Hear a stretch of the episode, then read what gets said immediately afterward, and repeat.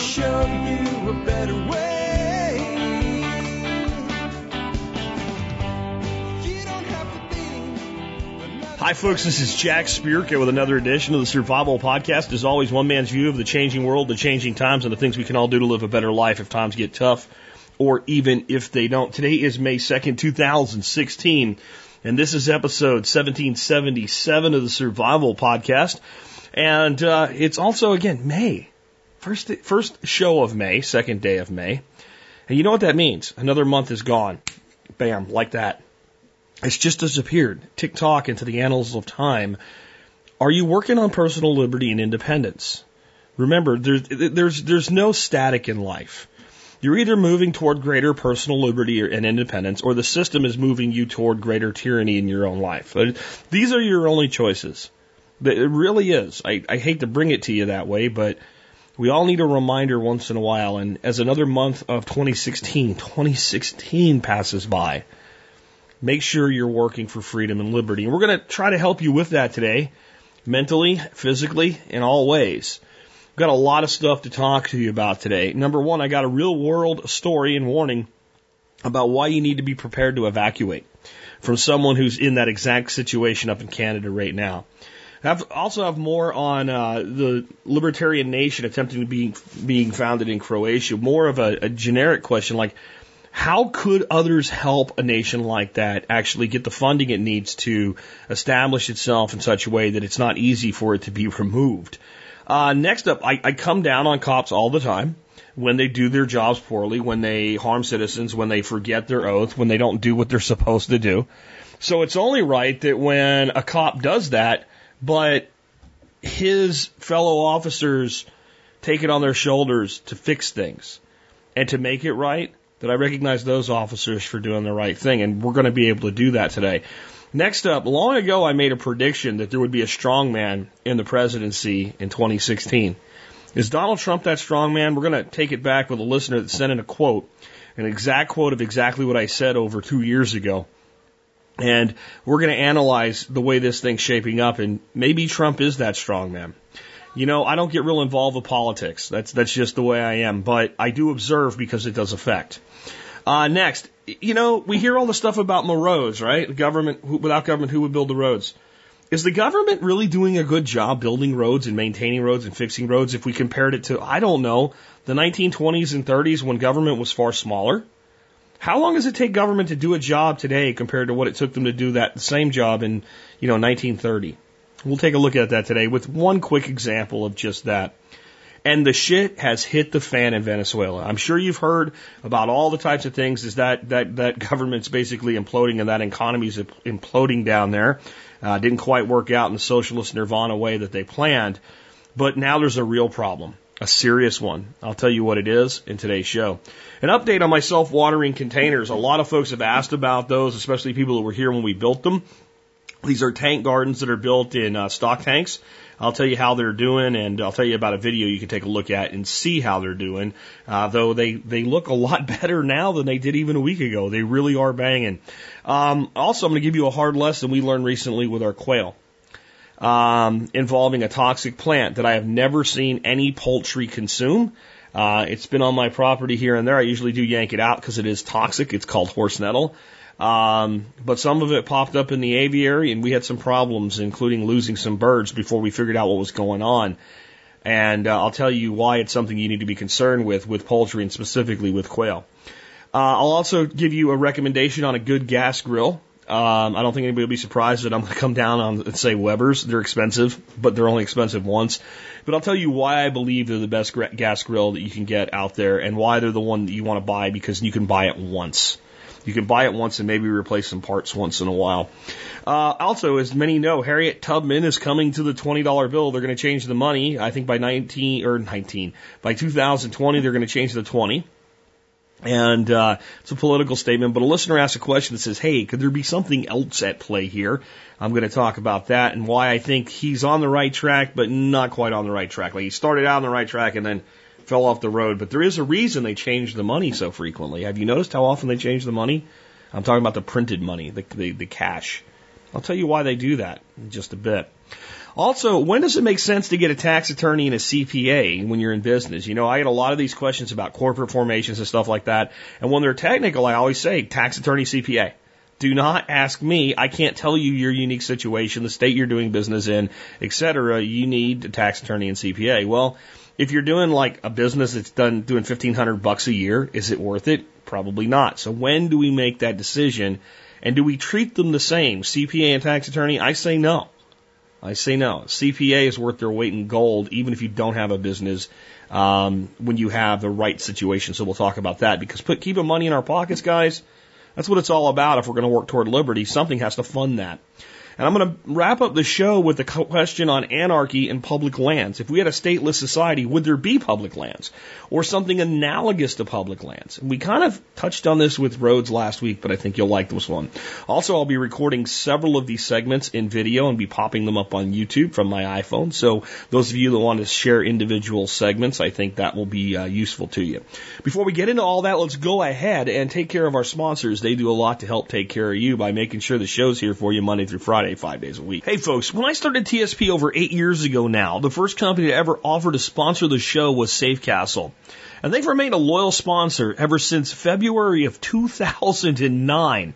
And did you know they give away a lifetime discount membership to all MSB members? They do. And that can save you big money on everything you can imagine for your prepping needs. And with SafeCastle, I do mean everything.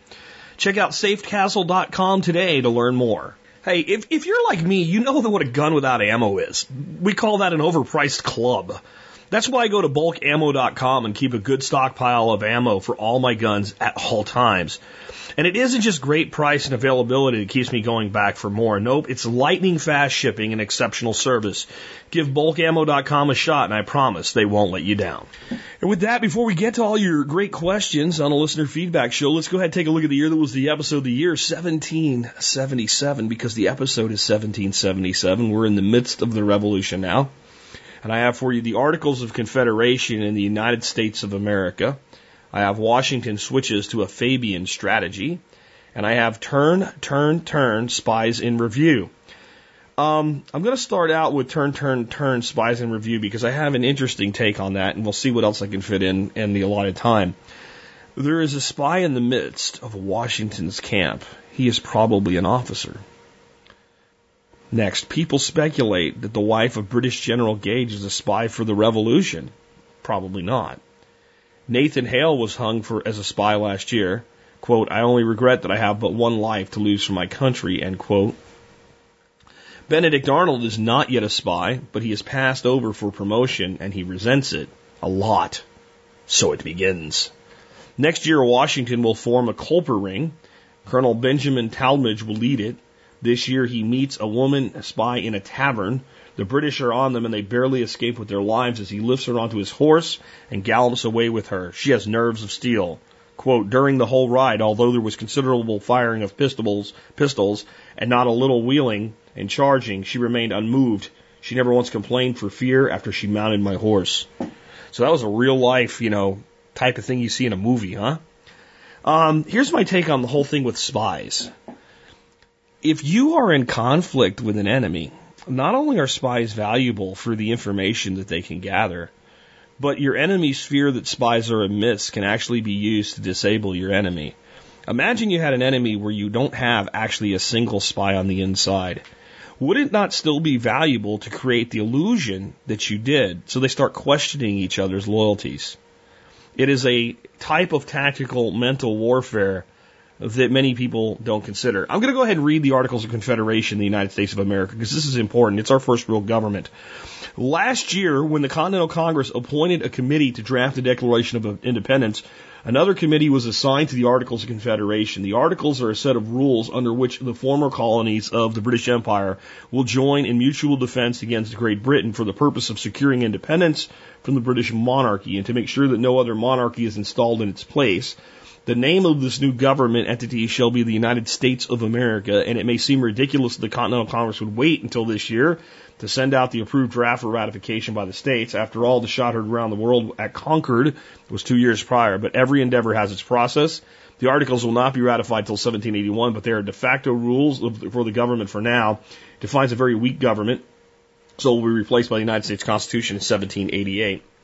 I'm not going to read all of Alex Shrugg's take because it'll get long, but I want to read his final statement here, and Alex puts these together for us at TSP Wiki. I've come to realize that there is no constitution that one could devise that could keep the balance, the, balance the power to tax and the power to be left alone. It takes constant vigilance to maintain the balance. A single document cannot do it without people supporting it and watching it with an eagle eye. And I think there's people that say we should go back to the Articles of Confederation or something more like that than our current Constitution because it gives too much power to the federal government but Alex's take is correct in that people have allowed the federal government to take this power. There was not required that it be done. People could have put a check on this power at any time. But why? Why do they allow it? Because as I've told you many times, it's not people choosing security and safety above liberty, but people choosing comfort above liberty. People want to be comfortable. And it's more comfortable to believe the fairy tale the people in government are good guys and doing their best and really trying to take care of you, and even worse, that they can get it done. My personal feeling, though, is you could have a document that limited government's power to tax if any government saw fit to actually implement that. For instance, at the federal level, you could simply have a uh, amendment to our current constitution that denied the federal government the ability to tax anything except the sales of goods and services at, and, and put a cap on it and put a cap on in an amendment that's that limited, and it would require a second amendment to lift the cap on what the percentage could be. That would be one way you could do it. And then the government could only get more money by making the economy better, but that could lead to its own disaster. You see, every time I start thinking about how to fix government, I start thinking that the best way to fix government is to replace it, to render it obsolete, and to exit it. And there's a reason. It's called critical thinking. My take by Jack Spirko.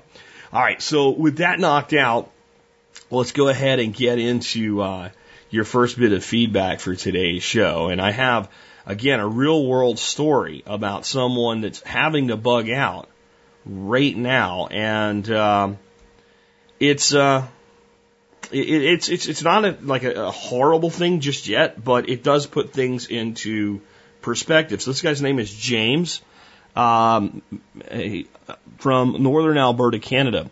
So we just got evac'd out of our home due to an encroaching fire. Our community has one main highway running north to south. The north section just above town has been closed due to a wildfire. The southern section where we live is moving close to the highway, threatening to lock the residents in town. I've been warning locals for a while to be prepared for this eventuality of evacuation and potential for disaster. It happened to a, t- a town called Slave Lake a few years ago, and it was a real possibility here. My wife and I are volunteers for local search and rescue. She grabbed our documents and headed south before the highway closed.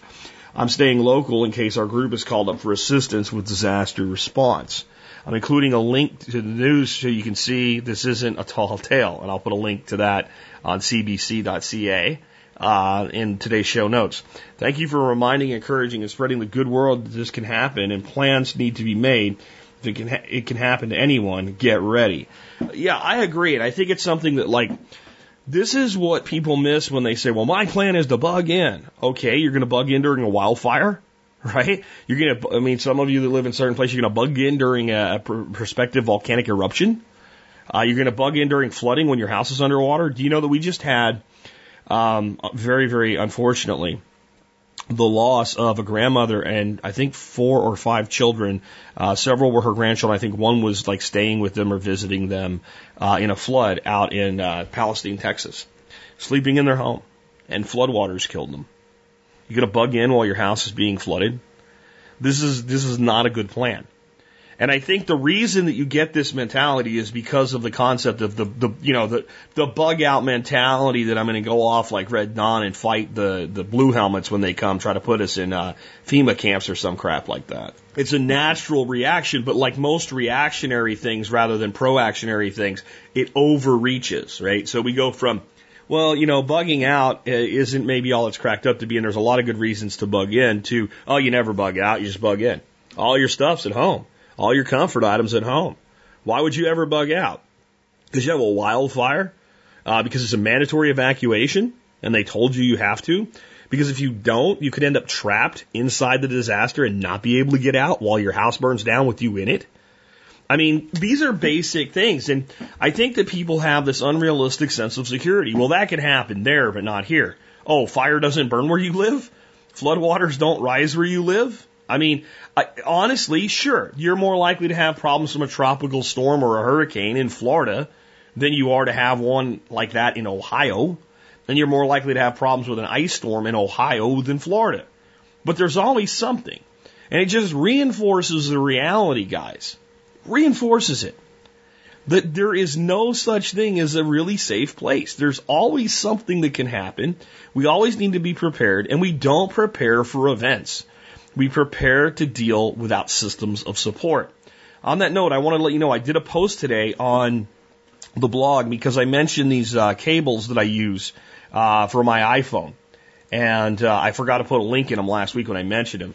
And I, I have cables too that I recommend for people with Android phones. Keeping your phone charged in situations like this is one of the most critical ways you can remain the ability to communicate with people and to gather information. Yes, you could have cell towers taken out and things like that, but as long as you're able to move around, you can usually find some place where things are still up.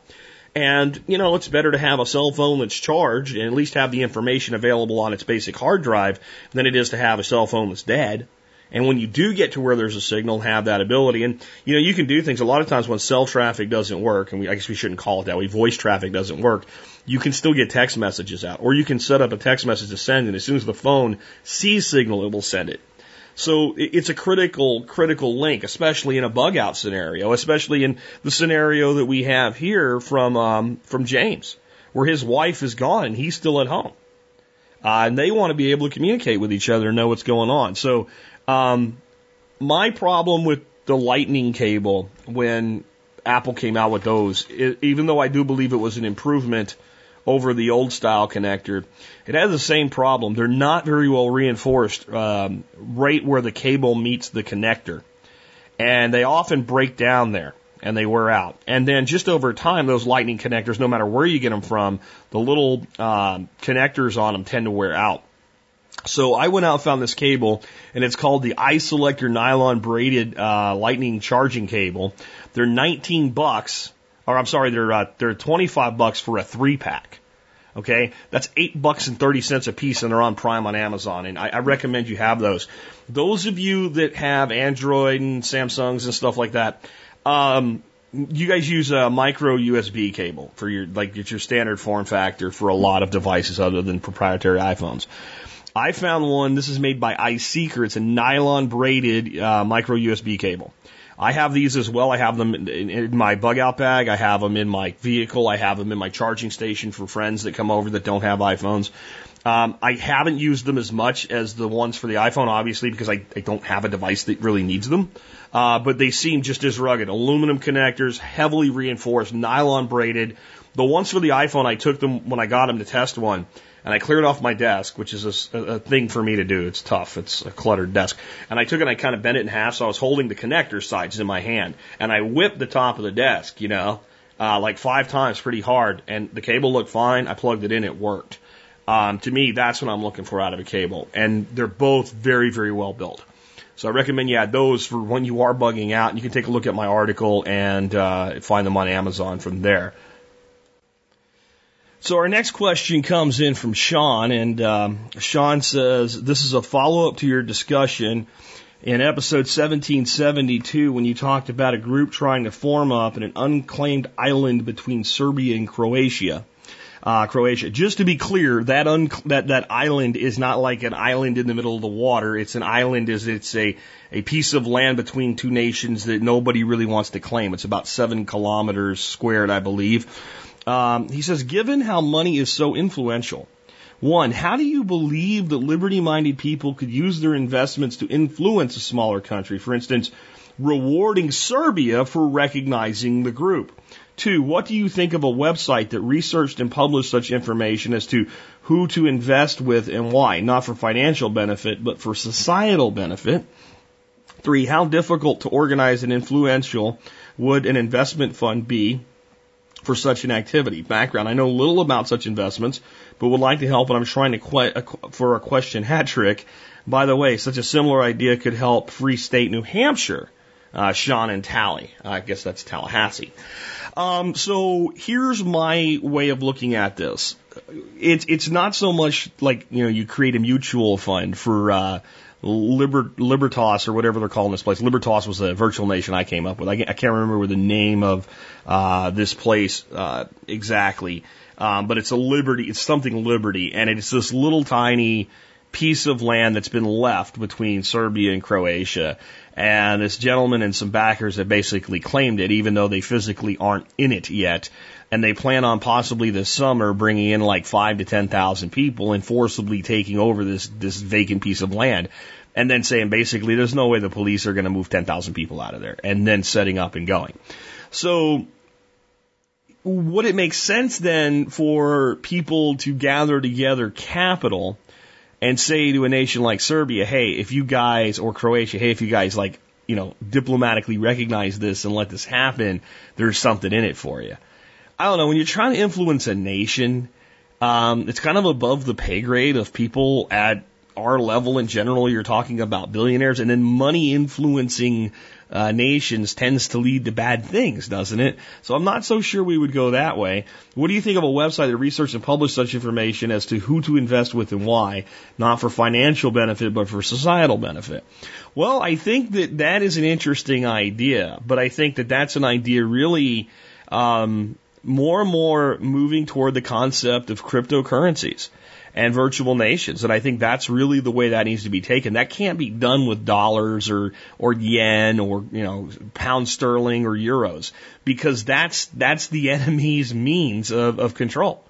So as long as you're doing business in their money, you're doing business on their terms and you're subject to their manipulations.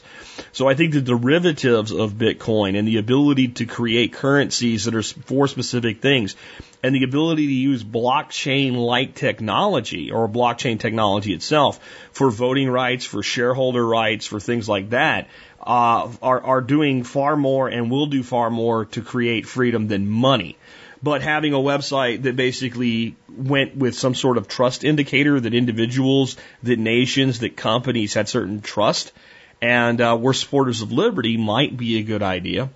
How difficult to organize and, and influential would an investment fund need to be for such an activity? It'd be very, very difficult because you're asking people to put up a lot of money for it to be useful. And then, well, who's in control of it? How's it going to work? Who gets to decide? Um, what do you get? I mean, I know you said it's for society's benefit, but if you don't get the benefits you're looking for for society, then you didn't get the benefits you invested for. So how do we how do we work all this out to where we get to a situation that actually would would function? So instead of answering your question directly, I want to look at it more from a standpoint of, well, what could we do um, to have a nation like this become successful again? So what could this nation, this little island between Serbia and Croatia, do to become successful? Well, I think they're they're already talking about a strategic alliance with something called BitNation at bitnation.co, b-i-t-n-a-t-i-o-n dot c-o. And BitNation is laying the groundwork for virtual nations so that you can have conflict resolution, so that you can have education, so that you can have uh, contracts. So you can take all these things that governments normally do and put them into a format where they're actually, you know, controlled by the, the parties that are involved. And we can then develop a trust rated system so that you know you can trust someone because they've done business with hundreds of other people and always kept their word. And you know that a conflict resolution service works well because it has good ratings by people that won and lost in the conflict. In fact, you know conflict resolutions done resolutions done right when the parties have the conflict resolved and both fe- people feel like, well, I got something decent out of that. That was a good experience. And I understand now why this person had a conflict with me in the first place. And we did the best we could. And they both feel like they got satisfaction. That's actually conflict. That's not what happens in a court of law. So I think that the website should actually be enabling that type of thing, regardless of where you're geographically located. And that's the virtual nation concept in a nutshell. However, if these folks actually pull off claiming this piece of gr- uh, ground and are actually able through things like the United Nations to gain political recognition as an actual nation It lends them a credibility that, that they would not normally have. And it lends any, you know, like, it's like Estonia's e-citizenship is, I think, the way they would go. And my thought is what they should do is they should actually sell citizenship and they should develop this cloud nation with a home base, a physical home base, and actually issue passports so that you have kind of the best of both worlds. You have a citizenship of a sovereign nation. Whether you live there or not doesn't matter. They can decide what it takes to become a citizen of their nation. They can decide how often you actually have to step foot there. And that answer could be you don't ever have to step foot there. In fact, it would be really smart for them to take that approach. And I think what would happen is there'd be so many people that would want to become citizens if you made the process easy that money would pour in. And then you take that group of people and you get them doing business with each other through your nation. And you shelter them from other nations in those business activities. You say these are our citizens doing our business our way. And no, you don't get to see what they're doing. It's none of your business. And you charge fees for different services.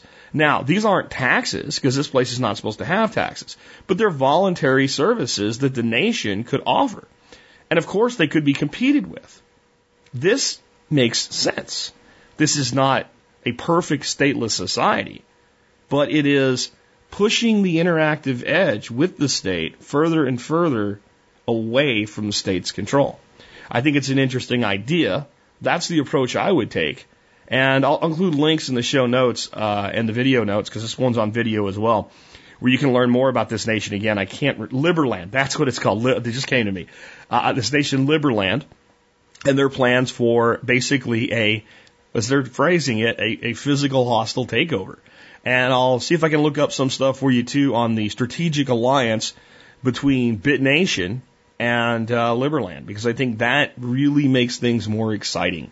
So I believe that the way forward for virtual nations, voluntarist nations, is to build collective um, wealth, to build purchasing power, to build production power, to build something that other people want something from. They want a piece of it, a part of it. And actually, then you can actually form um, business relationships with other nations as well, other actual physical nations. And um, if it leads humanity toward greater freedom, then I'm all for it. Will it work? I don't know. Some version thereof will. That's what I'm confident of. Like any technology, um, you also you often have multiple iterations of it, and some of them always do fail, and some of them generally succeed. So with that, let's take another one. So uh, this next story for today's podcast uh, comes to me from Chris. Says uh, Jack, a great Leo story from the Marcus, Marxist state of Maryland. State trooper charged with assaulting arrest, April 27, 2016. Uh, here's the basics of the story. A Maryland state trooper has been arrested subsequent to a grand jury indictment charging him with assault on a man being arrested following a pursuit on I-95 in Harford County last fall. The trooper is identified as Trooper Martin M. Dunlap, 25. He's charged with one count of first degree assault, three counts of second degree assault, and two counts of misconduct in office. Dunlap was indicted yesterday by Harford County Grand Jury after investigative information was presented by Harford County State's Attorney's Office. Dunlap turned himself in to state police investigators at Bel Air Barrack just before 1 p.m. today after processing, and he had initial appearance before the court. Commissioner was released on $1,000 in bond. The victim of the assault is identified as Dennis M.D. Donahue, 55, Riverdale, Maryland. Donahue was a driver and sole occupant of a Chevy Captiva that fled from Dan- Dunlap and other troopers attempting to stop it on 985 about 11:30 p.m. on October 22nd, 2015 I'm skipping a little bit here. The investigation found Dunlap was Donahue was stopped on the right shoulder of northbound I-95 near White Marsh. Trooper Dunlap was assigned to JFK Highway Barrack, working patrol in a marked car when he spotted the stopped vehicle, pulled in behind it. The trooper walked up to the stopped car to check on the occupant. The driver, later identified as Donahue, accelerated away. So he did uh, run off, okay? Uh, Donahue turned off his vehicle lights and continued north on I-95, refusing to pull over and stop. Additional troopers joined the pursuit. Donahue was not driving at excessive speed, but was driving with his lights out and ignoring emergency lights and sirens of patrol cars. During the pursuit, Donahue's car collided with a marked patrol car uh, by a supervisor from JFK Barrack. Troopers deployed stop sticks and successfully deflated the car's tires. Donahue's vehicle stopped along I-95 south of Belcamp. The investigation found a trooper first class and a corporal who had been in pursuit were the first to reach Donahue and get him out of his car. They reported he was not fighting them but was passively resisting, and they were not immediately able to get him handcuffed. When they were attempting to handcuff Donahue, who was lying on the ground, the troopers reported that Trooper Dunlap, you oath breaking piece of crap, that's what you are, Dunlap, uh, that Trooper Dunlap intervened and began jabbing the man repeatedly in the abdomen and side with a metal expandable baton. He also st- struck and injured the hand of one of the troopers trying to handcuff the driver. He hurt one of his fellow officers, huh? Um, the investigation found state police corporal grabbed Dunlap's expandable baton in an attempt to stop him from striking Donahue. The corporal reported that the trooper pulled the baton away and continued to jab Donahue. A state police sergeant arriving at the scene forcibly pushed Trooper Dunlap away from Donahue and ended the assault. Donahue did not request or require medical treatment according to the troopers who arrested him. He was taken to Harford County Detention Center.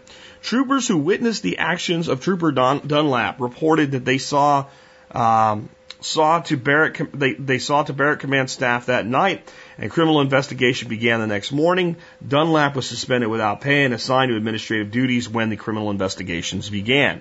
State police criminal investigators uh, presented their complete investigation to Harford County State Attorney Gen- uh, State's Attorney J- uh, Joe Cassilly. The evidence was presented to Harford uh, County Grand Jury, and the indictment was issued. Subsequent to his arrest, Dunlap has been suspended without pay. He has been employed by Maryland State Police since July 2013.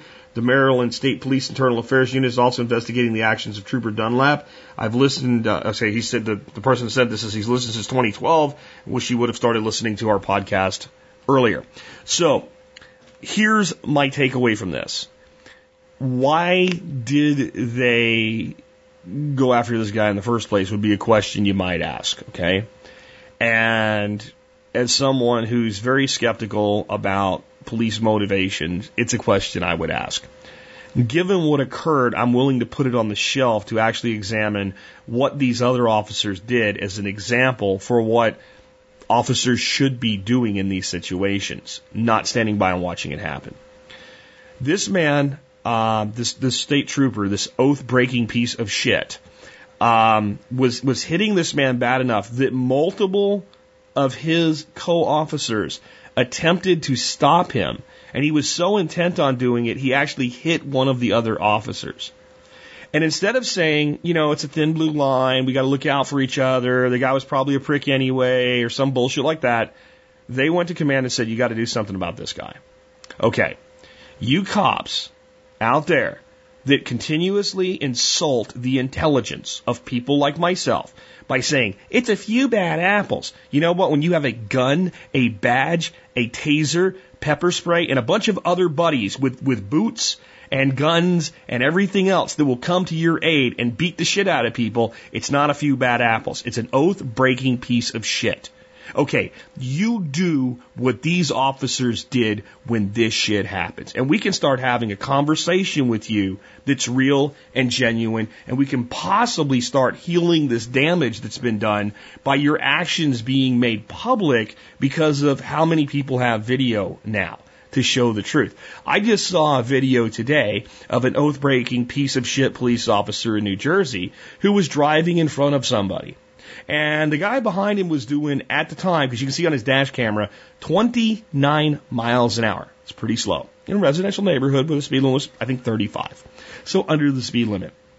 The officer uh, was driving very, very slow and then would speed up and slow down.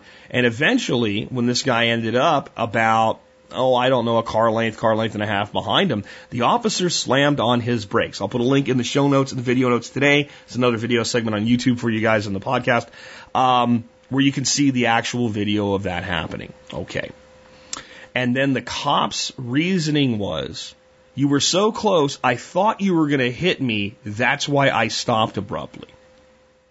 And this was all videoed on camera. And I'll tell you what, I think the reason that that one didn't go worse, the cop gave him three citations and said, please bring your video to court.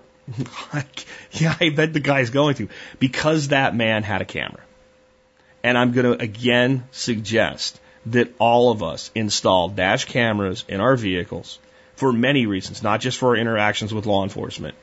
But when any interaction begins with law enforcement, you notify them that you are videoing it. I think it's the one thing that can actually de escalate these situations so they don't turn violent. It won't always work, but at least if it does, you have evidence and you have proof of what's happened. Um, and if they do take, seize, destroy the camera, it makes them look real bad. And they're kind of wising up to the point that, you know, maybe that's not the best idea anyway. Um, but if I'm going to come down on cops that do bad shit, and I always will, and I'll always call them what they are oath breaking pieces of shit. That is the only way to describe a person that's given that much authority, that much in control, that much backing, that many privileges that other people don't have. Because if you did what a cop does on a daily basis, you'd be thrown in prison, okay? And then abuses that power. As bad as it is that they have as much power as they do, when they then turn around and abuse the power based on their own rules, after they've swore an oath, when we have cops telling people, what are you, some kind of constitutionalist? And our, I mean, our immediate response to that should be, you mean the document you swore a freaking oath to? That one? Yeah. I'm a constitutionalist. I sure wish you were. Um, and you know me, I, I, I prefer a stateless society, but I also expect the people in the one we have that are granted authority to obey the rules that they've set up. I know it's a pipe dream. I know it's never going to happen. But if they can be held accountable when they break it, we should. And I'm going to say one more time, you guys out there that are cops, you follow this example, and maybe we can have a more open and honest discussion with you about the supposed, you know, few bad cops. Stop saying it's a few bad apples. Stop saying it's a few. There are millions and millions and millions of law enforcement officers in this country. And if 10% of them are this type of person, that's a lot. And it's something we need to do something about. And I'll tell you what, a lot of these movements are making it so we can't have this conversation on both sides. This denial that there's a problem, and then this overreach of all cops are scum and things like that. That's a feedback loop from both sides, and we can't have a discussion. I think we need a discussion. And I think law enforcement officers, you need to be honest. You need to step up. And when you see something like this happen, when you see an officer abuse his power, you do something about it. And I'll say this I know you're taking a risk. If you're not willing to take a risk to defend the rights of the people you're supposed to protect and serve, then I have a solution for you. I have a solution. You see that little badge they give you? You take that shit off, you go turn it in, and you go find something else to do. If you're not willing to risk your career to point out that another freaking officer broke his oath, you are just as bad and you have no business being in law enforcement at all. Period. With that, let's take another one. All right, so next one in today's podcast, um, this comes from Matthew, and Matthew says, this is he's quoting me here. I know what's coming. Let me tell you what's coming. Here's another Jack's prediction. The next president of the United States is going to be a strong man. Big time strong man. Tough on this, tough on that, tough on this. Willing to do things to get things done and stamp on the throats of the people uh, that are wrong. Eight years, eight years of this guy is designed to get the American people to crave a guy they would have never ex- had accepted at any other time in history. You're going to see a guy far more like Vladimir Putin as our next president than you would have ever believed 25 years ago. You want to bet? I don't know who it will be, but that will be that will be the person you're going to get. The American people are about to scream out and beg for tyranny. They're going to call for it. They'll cheer it when it gets here. End quote. Jack Spirko, that's me. Episode 1387, July 16th, 2014, so almost two years ago. And this is Matt's little note to me in addition to that. Jack, while Hillary and Trump are not exactly what I would call a strongman, it sure seems the position they're trying to take, which really made me think about this, qu- this quote you had made. Any comments on the disillusioned people that see them as a strongman? Any suggestions uh, to dealing with or waking up loved ones that are part of that group? Thanks for all you do, Matt. Okay, waking up people that are part of the disillusioned public that are voting for people like Donald Trump and Bernie Sanders. Uh, they're not as disillusioned as you might think, because you know what they're not doing. They're not, they're not voting for people like Hillary Clinton and Ted Cruz and Marco Rubio and establishment people, even fake establishment, anti-establishment people like Cruz. So at least they've, they've gotten disillusioned enough to, to get outside the box, so to speak, and stop supporting the establishment. The problem is, and I'm beginning to look at this more and more. So you, know me with politics, guys. I, I don't take a horse in these races. I don't really care who wins, but I observe who wins because while I believe this is all the ass clown circus, it's all a pantomime, it's all a game, it's all a way to give us the illusion that we have control by electing our own tyrants once every four years, and really every two years with midterm elections. Um, different tyrants will do different things, and we should be prepared for different situations as that stuff comes up. So, I do pay attention. And I'm thinking more and more, as much as I was wrong, because I, I was the guy that also said at the beginning of this, Trump is not going to be our next president. That he is my strongman prediction. And when I think about it, and I think about, and I said it would also be a Republican. And when I said, and just for the quote there, when I said eight years of this guy is to get America, like eight years of incompetence and idiocy, I'm talking about Obama, right? Like, especially the last four years, like, of Obama's administration, like his second term. I mean, the, the, in fact, the last two years have been just, I mean, the guys looked completely incompetent. He's taking a dive, is what I said. He's, he's, he's setting up. He's doing what his handlers are telling him to. And, you know, when I go back and I think, okay, of all the people that were running as a Republican, who could have been the strong man? You know, I said Scott Walker, but that was just like I thought maybe they would he would come out of kind of left field and be different. And um, but he, when I really look at it, he, he's not a strong man. Ted Cruz is not a strong man. Kasich's not a strong man. Rubio not a strong man. They're, they're typical Republicans which means they're Democrats, uh, centrist Democrats. And just like typical Democrats are centrist Republicans, it's a big bubble they're all in. There's no real difference. Um, Trump's the only one. Trump's, men- Trump's, Trump's message is authoritarian. It's very authoritarian, but it's working. It's working so good. I find myself going, kind of hope he wins. Kind of hope he wins because it's going to piss everybody off. Kind of hope he wins because they're constantly lying about him. Kind of hope he wins because he's being accused of violence, but the people protesting his stuff are the ones committing violence. Kind of hope he wins because when they were violent at one of his latest functions, he was willing to get his ass out of his limousine and walk through a highway divider and in the back door. Kind of hope he wins. And then I start thinking about it. I start using critical analysis and I go, you know, it's still the ass clown circus, Jack. Don't trust any of these people. I see if you can't trust any of these people.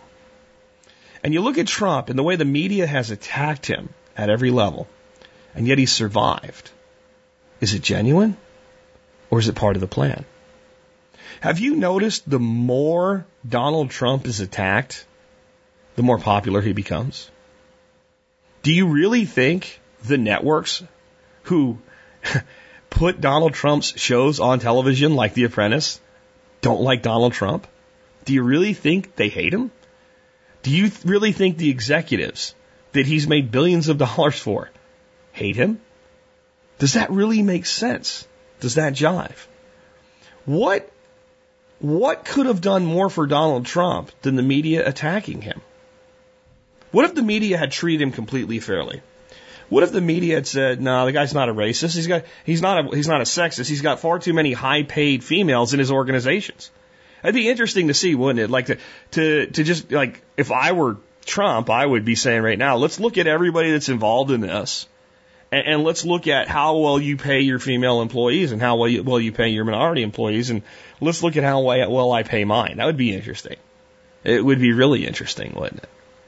So, since they're really, the things that are being attacked about Trump really aren't the actual problems with Trump. You know, the, the racism. Saying that you want to, to prevent illegal immigration is not racist. You, you have to be, there's got to be something wrong with you. If you actually believe that saying we shouldn't let people come here illegally, it, it, and you go, well, that's racist. Because um, that would mean people from anywhere. It just so happens that our most porous border is our southern one, and most of those people happen to be Hispanic. But Jack, you're supposed to be an anarchist. You're supposed to be for open borders. Well, yeah, get rid of welfare and all of this status crap, and then we can have open borders. But we don't have that. I'm also a realist. What if Donald Trump is the strong man? What I mean, Donald Trump's actually, and here's what I said too, going back all these years. I said, "Oh God, I've got to put this on the camera. I have never shown this, guys, on the audio." I'm showing a rainbow farting unicorn on a coffee cup that one of the students that came to a class here brought me.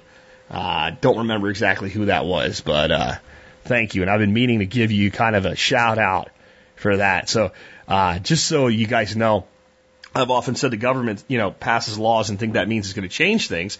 Well, they can pass a law that says you get a rainbow farting unicorn. That doesn't mean you're going to get one. Anyway, back to Trump. I think it's really the case that he could be our strongman because he's for universal health care. He absolutely is. Now, the plan he's put out on his website is the Republican plan. it, it is the Republican plan. Open networks, etc. In fact, if you look at Donald Trump's website, on all of his issues, all of these talk radio people attacking him, he's put out a plan that is exactly what they've said they've wanted forever. But yet they all attack him. Could the whole thing be a setup? I think it could. I absolutely think that it could. Only time will tell and we'll see. But what I'm hearing now is, well, Trump doesn't do well in general elections. Well, we don't know that, do we? We have no idea about that. The reality hasn't set in for people yet. That you're going to be voting between Ass Clown A and Ass Clown B, and this time you're going to have Ass Clown A, Donald Bad Hair Trump, and Ask B is going to be a criminal named Hillary Clinton. And I think that you're going to see a huge ramp up on how bad Hillary really is. And it could just be that Hillary doesn't really have the presidency on her bucket list and that everybody's in on this together. I don't mean to sound like a conspiracy theorist, but it all seems to be playing out exactly like I said it would on July 16, 2014. Again, time will tell. Next up, a nice quick one, and this is just a, a good thing to think about when you hear the Morodes uh, objection. We're not going to go into that objection. I've covered it uh, two feedback shows in a row now. You know, how would we build roads without government or maintain roads without government? How would we figure out where a road goes without government? Um, this is just a, an anecdote from Brian in Tennessee. He says, just a personal road story. Several years ago, when I visited Glacier National Park in Montana, the big thing going on was the rehabilitation of the Going to the Sun Road, a 50 mile long road splitting the park and going up and over the Continental Divide at Logan Pass. It was a 10 year rehabilitation project in the 2000s. Funny thing is, the road was completed in 1933 after only 11 years of construction. So with modern equipment, it was projected to take only one year less to fix the road than to build in the 20s and 30s. That was 2009. I just looked. They're still fixing it. They're still fixing it. They're not done yet. So my question, I guess, when somebody gives me the Morodes uh, objection is, how is it that the government can't fix a road in 2016 uh, as fast as they built it in 19, uh, well, 1922? That's when they actually started this road. So they, from 1922 to 1933, they built a 50 mile road using 1920s technology in the middle of a Great Depression right? Eh, well, not in the middle. Like the tail end was in the depression, right? The very last part it was during the depression, but they were able to do that in that, and that's I've been there. I've been to Glacier National. I've been on this road. It is a tough place to build a road, but why is it they can't fix it in the same amount of time, you know, or half the time it took them to build it almost a hundred years ago? What, eighty years ago? Well, maybe it's because there's a lot of money in not finishing a road on time. And I'll give you a little another personal anecdote of, of something like this. So where I live, there's a uh, there's a kind of a back way in and out of our place, and it's along this really windy kind of tore up road called Silver Creek, and it's better even though it's kind of windy and tore up than it would be to uh, to go down the main state highway because it's there's no traffic lights and what have you, and in many instances it's a better route to take, and it saves people a lot of time. So people are willing to deal with it kind of being tore up. Well, there's two bridges on this road. Now, these are not like suspension bridges, like that you go over and you're, you know, up above water. These are like bridges across, like, you know, dry creek beds. We're talking a hundred feet.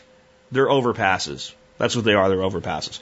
Well, these two were targeted and they said, well, we need, we need to fix them because they're dangerous. They may or may not have been. I don't know. It took them eight months to fix these two bridges. The company doing the work company doing the work, uh, had six months to do it in. They took them eight. And they were also supposed to pave a large portion leading up to the first bridge, connecting the second bridge, and all the way out. So basically, the county maintenance area was supposed to have the bridge fixed and fixed and be paved. They did finish the bridges, but they didn't pave anything. And then they quote went out of business. Okay, they went out of business. They went broke. That's why they, that's what they told the state. The reason we can't finish the job is we're bankrupt. Okay. Interesting thing. This corporation was a sub corporation of another corporation. One corporation owned another corporation. They extracted capital from the job. That company went out of business and went bankrupt. And the parent company spins off another corporation. And now they're doing work in other places just like this with no demerits because that's not the company that did the work. This is a new company. And guess what?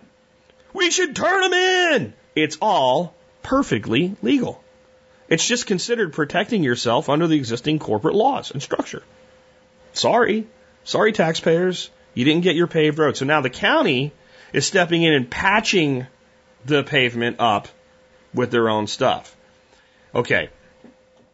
The truth, these two bridges could have been replaced in a couple weeks maximum because I've seen similar projects done in that frame of time. The paving, I watched. I watched in Hot Springs, Hot Springs, Arkansas. Arkansas, I watched 11 miles of road completely paved in four days. Four days. Not good road either. And it was a great job and it got done because the people there had to get it done. So I'm not saying the government always screws up when it comes to building and maintaining roads, but I'm saying it's not like we have a nirvana. It's not like it's perfect, and it's not like we're not getting ripped off all the time. So I ask you, if the people paying for the road had direct recourse with the people maintaining or building the road, do you think there'd be less fraud? Do you think you'd let somebody get away with that? Do you think it would just go out to a public bidding contract where some guy sets up a sub corporation and makes his wife a 51% owner so he can get minority preference, screw off, go bankrupt, put her in charge of a new company, and just take more business doing that? And it'd all be perfectly legal? Do you think that would happen if we actually had direct relationships with the people that built and maintain our roads? I'm just saying. So um, this next one is a little funny, but not really. Um, as I said earlier in the show, the shit has hit the fan in Venezuela. Now, I know you think this is something that's been going on for a long time. We've heard a lot of bad news coming out of Venezuela, uh, supermarket shelves emptied, etc. But uh, this one comes from Robert. Robert says, People have been saying that Venezuela was in a crisis, but really, no cash. So what? There's not much to buy anyway. Power, only four hours a day. There's not much fresh food to go bad anyway. Work two days per week sounds like a reason to party, not complain. But now this. Venezuela's out of beer. Now that is a crisis. Let me read this little article to you. Uh, Venezuela's largest beer maker halted the last of its four production plants on Friday in a spat with the government over access to foreign currency, threatening a shortage in a nation already hit by severe scarcities of food and other products. Empresas Polar, the largest private company in Venezuela, had warned it would end production on Friday because President Nicolas Maduro's socialist government was refusing to release it dollars to import malted barley under strict exchange controls. Operations at Polar Plant in San Joaquin, which had been its last still in production, were stopped on Friday morning, a company spokeswoman said. With this, activities at the four plants of Polar Brewery are halted, she added. Under leader Emiris Squand, I don't know, Sakura, uh, confirmed the halt. A union leader, Amiras Sakura, confirmed the halt. Quote, today the morning shift was suspended at the San Joaquin plant. He said that was the last one to be stopped at Pol- uh, and Polar's biggest. Polar makes about 80% of the beer consumed in Venezuela. Maduro's government has accused Polar of exaggerating its dollar needs and hoarding products as part of an economic war by the business community, politicians, and the United States aimed at undermining socialism in Venezuela. The OPEC nation is struggling with a recession, soaring consumer prices, and chronic shortages. Officials have said Polar's billionaire president, Lorenzo Mendoza, should spend his own offshore money if he needs dollars. Earlier this week, in an obvious reference to Polar, Maduro threatened to seize any plants halted by private companies and hand them over to workers.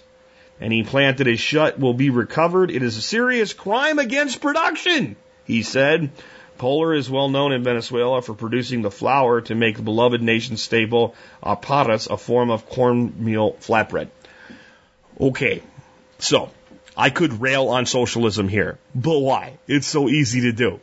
Um, it's the it's America's fault that Venezuela's socialism has failed. That's that's the object. I'm not even going to go there.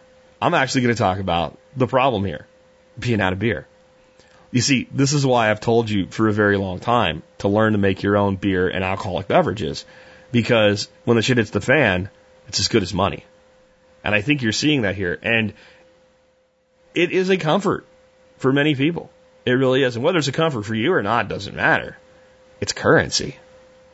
What do you think a, a 12 pack of beer is going to be worth in barter in Venezuela in about three weeks? But Jack, the socialist government's going to seize the plant and hand it over to the workers. Yeah, that's not going to work very well. It's really not.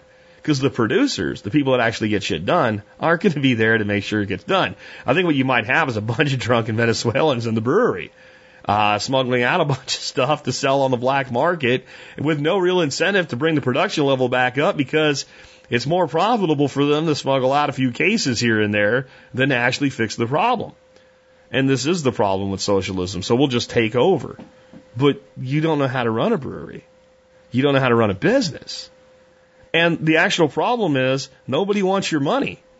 So what the company's saying is we need dollars, we need dollars to be able to buy like barley. Because if we don't have that, we can't make beer. And check it out. Like we live in the tropics and this isn't a good place to grow barley. So what can you grow in the tropics? Fruits, apples, etc., ciders, meads, right? Is the way to go down there. So I just think it's interesting that when the shit hits the fan, the beer really does run out. And that might give you an incentive to figure out how to make your own in case the shit hits the fan where you're at. With that, we'll take another one.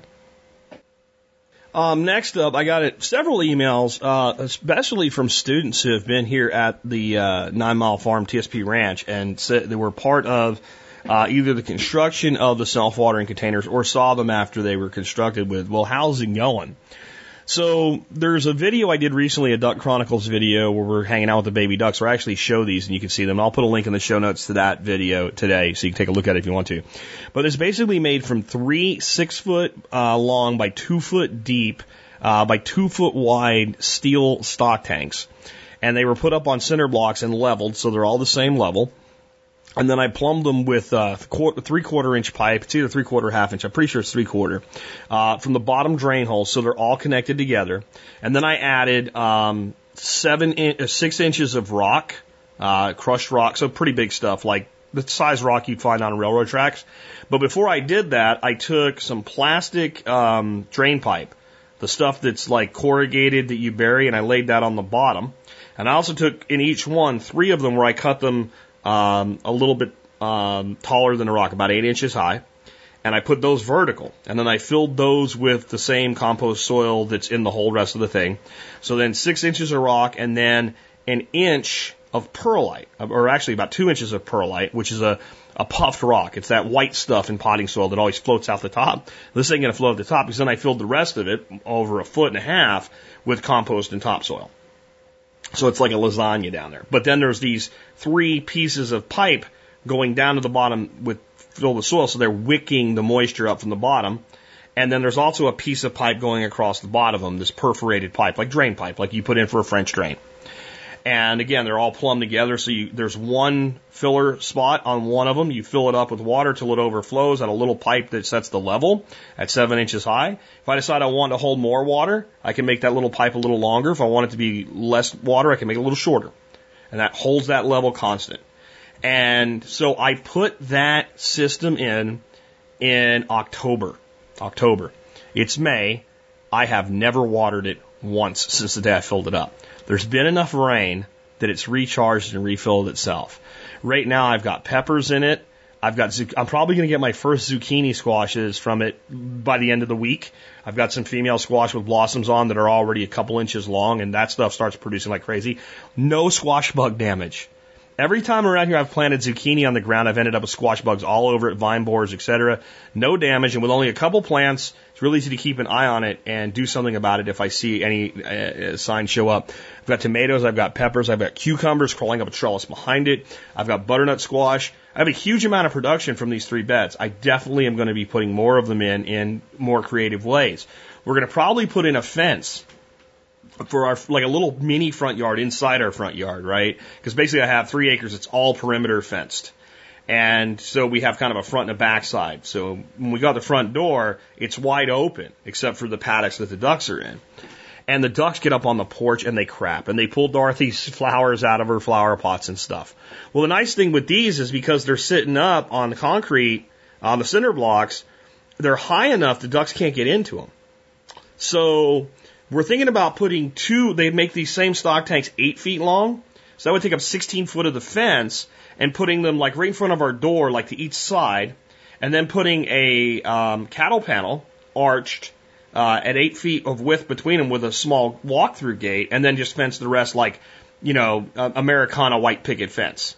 And then she can have those with perennial flowers and some herbs, and then we can put some hummingbird vines across the, the arch. Look really cool. So we're definitely going to do more with them because they're working so well. Another update that I'm really thinking about doing now. My quail aviary I put in is uh, 50 feet long. Uh, it's actually 48 feet of interior space and extends out to 50 feet. So I bought some 50% shade cloth.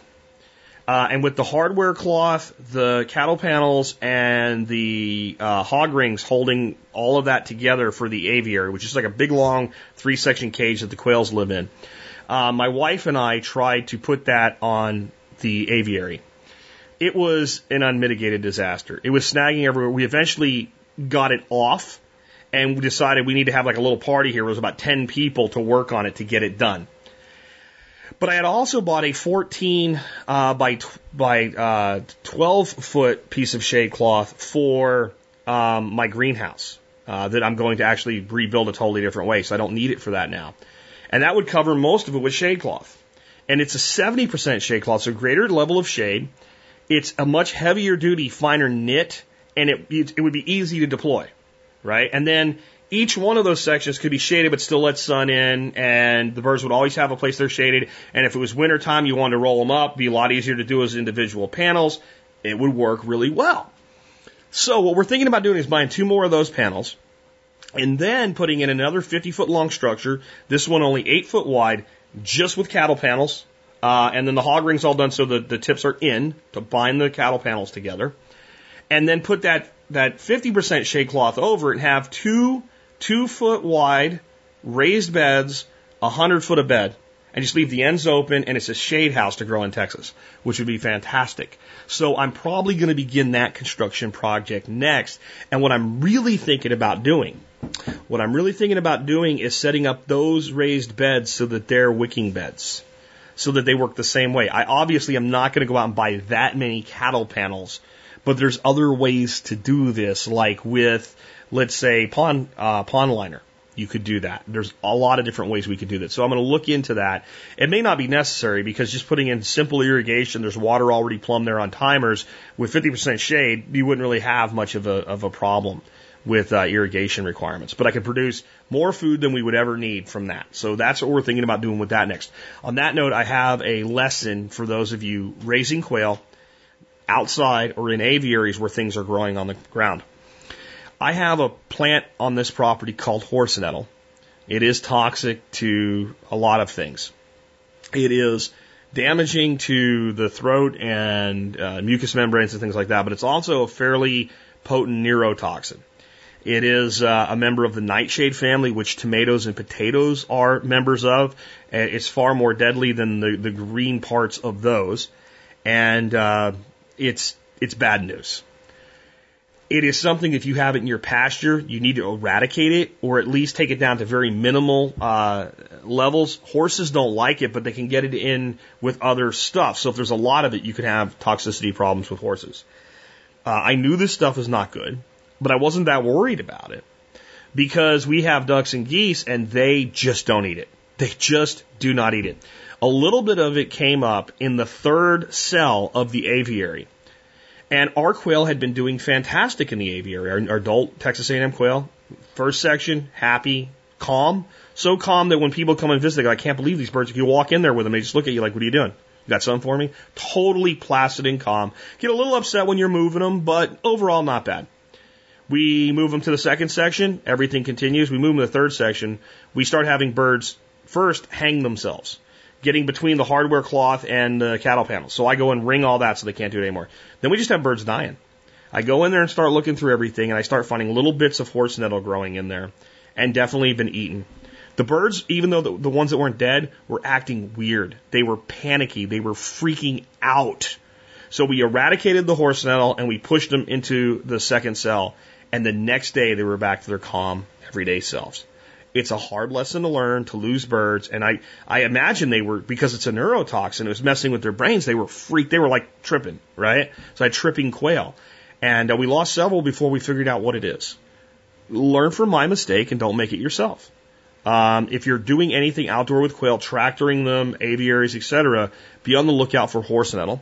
I'll put a link in today's show notes where you can identify what it looks like. I've gone through and pulled it all out. Uh, we actually have juvenile quails in there now because we're switching to browns, and I'm, I'm in there every day checking it. Um, and I also know that even if I don't see any, if I start seeing my birds act freaked out, if they start acting not calm anymore, that it's something that's likely there and I need to, to look for it and eradicate it. So beware of this stuff and, you know, let that be a lesson too. Just because one animal doesn't eat something doesn't mean no animals will eat it. And they're also confined in there. So there's plenty of other things for them to eat, but you know, it's probably more likely that they would do that than if they were, you know, running wild on the farm, which Coturnix quail can't do. You can't let them out in the wild. They cannot survive in the wild. They're not like bob whites, etc. Anyway, um, with that, let's go on to another one. One more quick note on the horse nettle identification. I put a link to the Wikipedia article up on it.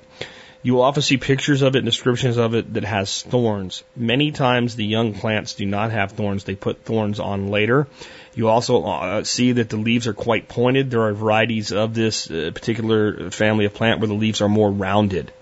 So you, you, you really want to be on a lookout for this stuff. And one way you'll know you really have it is when you pull it up, it has a long white taproot. It kind of looks like um, a white carrot or uh, a skinny um, a skinny, uh, what's the word I'm looking for? Skinny piece of horseradish, you know? Um, it, it looks kind of like a tomato potato look to it, and it will develop little orange uh, tomato like things on it. The whole thing's poisonous, just so you know. Um, and so be on the lookout for it. You don't want to eat it. You probably wouldn't eat much of it, but you don't want your animals eating it either. So the next one comes to me from David, kind of a follow up to my show on outdoor cooking. It says, uh, what should we consider when purchasing a gas, L liquid propane specifically grill? What brands and models do you like? What features, BTUs, number of burners, cast iron, stainless steel, etc. do you think uh, are important and what are not to buy uh, once, uh, cry once grill? Right now I'm considering the Weber Genesis. Um, my next gas grill will be a Weber Genesis whether it will be the 330 or the 310, whether or not I'm willing to spend the extra hundred bucks. um, for a little bit more uh, in the way of power and features. I haven't really decided yet, um, but it will be one or the other. Uh, my recommendation is if you want to buy a grill and not buy another grill for a very long time, look very hard at, at Weber.